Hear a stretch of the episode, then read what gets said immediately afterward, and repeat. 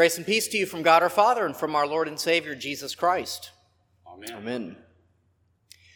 Well, I am one week early, but as we have a text that speaks to freedom, well, we're in the vicinity of July the fourth, so I cannot help but take notice.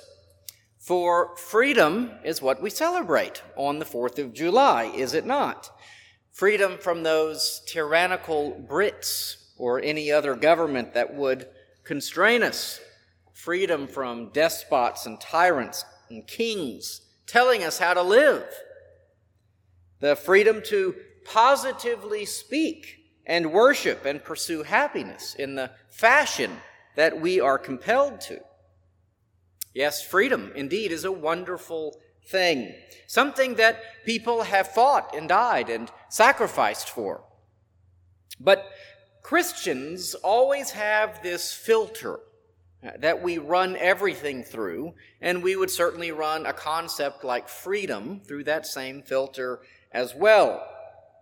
Yes, freedom may indeed be a wonderful organizing principle when creating a social contract. Indeed, I can hardly think of a better organizing principle to strive for when forming a government of and for and by the people. If a government did nothing else than protect the innate freedoms of her citizens, then that government could certainly justify its own authority.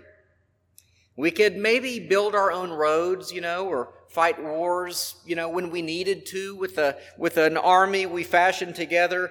But without the protection of freedom, a nation can hardly be worthy of being called a nation at all. For Christians, though, freedom is the means to the end. It's not the end in and of itself. We seek to use freedom for a higher and a nobler and a better work, the work of fully practicing our faith without constraint. You see, we only want to use our freedom to honor God. Freedom itself is not God or a God, though we can certainly idolize it often in our politics. Freedom, of course, can be used to do good or to do evil. It is simply the state of affairs by which we are able to truly and fully be Christian without fear of recrimination or isolation or even death itself. Well, so how is the Christian then to utilize his or her freedom? Well, as it happens, Saint Paul offers us an answer in Galatians, the fifth chapter. He writes there, "For freedom, Christ has set us free." Well, first, what Paul seems to be saying is that Christ wants us to be free. But free from what? For as Paul was writing, they were all under imperial rule. They certainly didn't have the kinds of political freedoms that we have.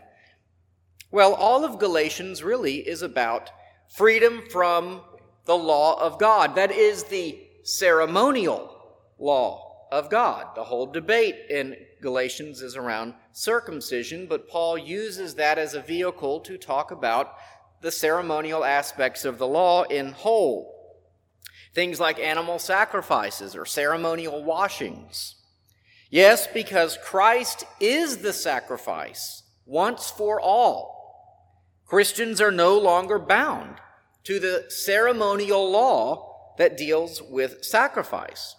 And Paul feels so strongly about this, this freedom, that he accuses those who are coming into the Christian church in Galatia and trying to encourage uh, the men to get circumcised, that is to pull them back into the ceremonial law that they'd sort of left when they left Judaism. He accuses those of doing that recruiting, of bewitching Christians and betraying the gospel itself. Jesus died that we would be free from condemnation, free from shame, free from guilt, and even free from relating to God via this ceremony.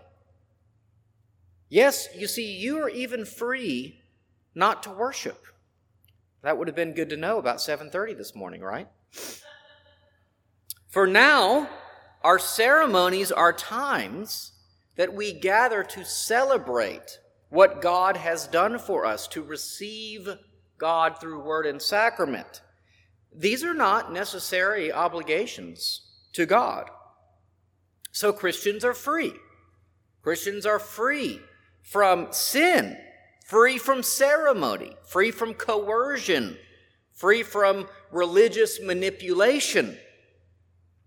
We do not do what we do for God because we have to, but because we want to. And it is meaningful precisely because we are free to do otherwise. This freedom is so important that Paul says the opposite of it is slavery. Stand firm, therefore, and do not submit again, that is to go back into the yoke of slavery. For you were called to freedom, brothers and sisters. Only do not use your freedom as an opportunity for self-indulgence, but through love become slaves to one another. Well, shucks, I, I knew this all sounded too good to be true.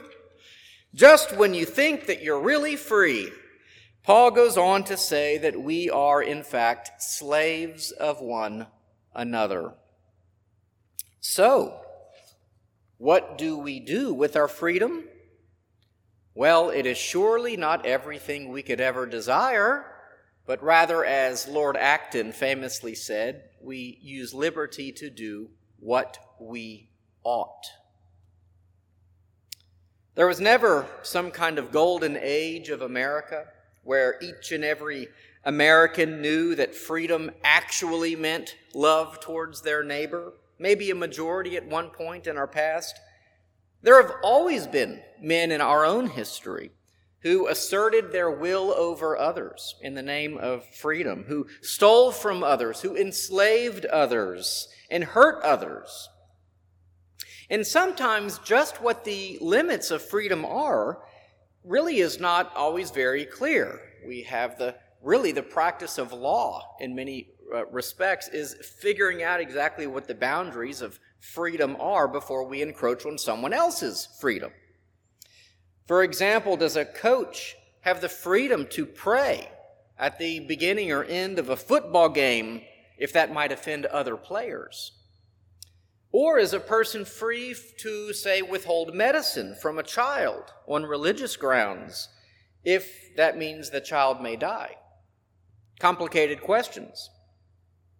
But macro freedom, you know, big picture freedom, the freedom to pursue happiness, the freedom to uh, follow our dreams, it's not absolute for the Christian.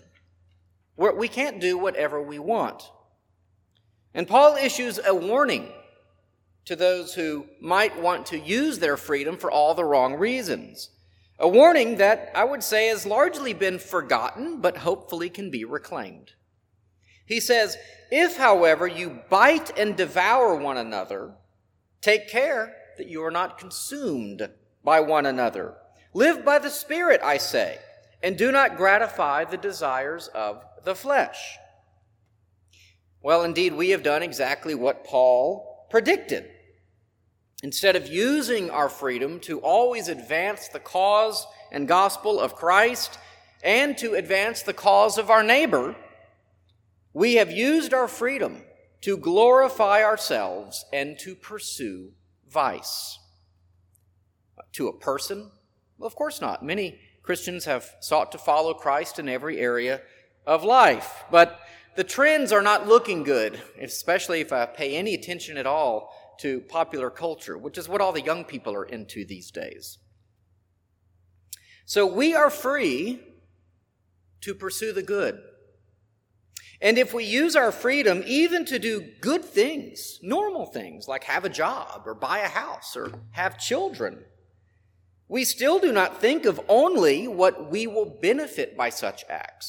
Right? So even the mundane, normal things of life that you might think, well, that's just something I do. It has nothing to do with God or religion or virtue or anything like that. No, even those things are imbued with this call to do the good.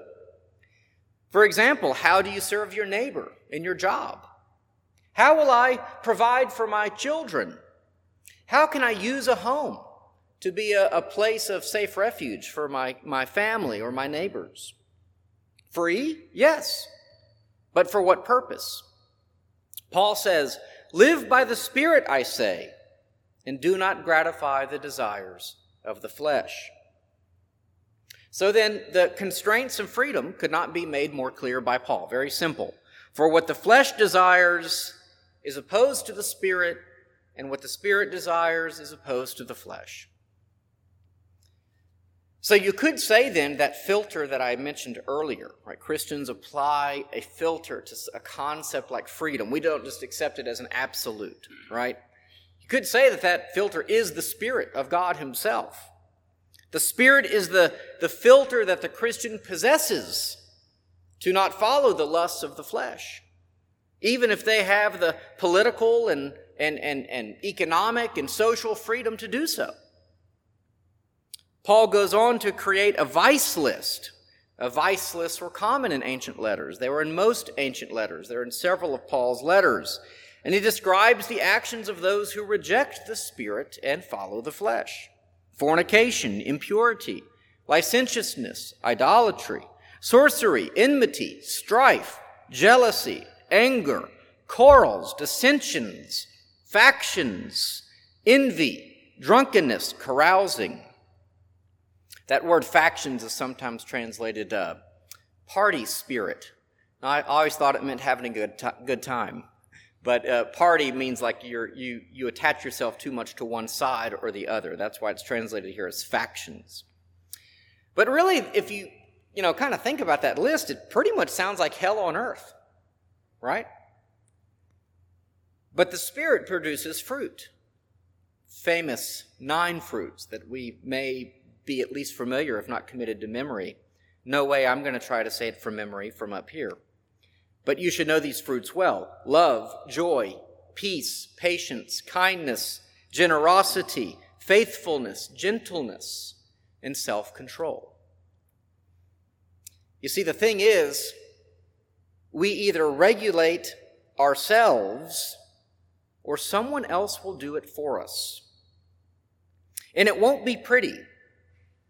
So while we may not be bound to the law in some kind of absolute sense, that is, ceremonial laws that God requires, and we're certainly not saved by our moral obedience, I wouldn't say that, we do use our freedom to pursue the good.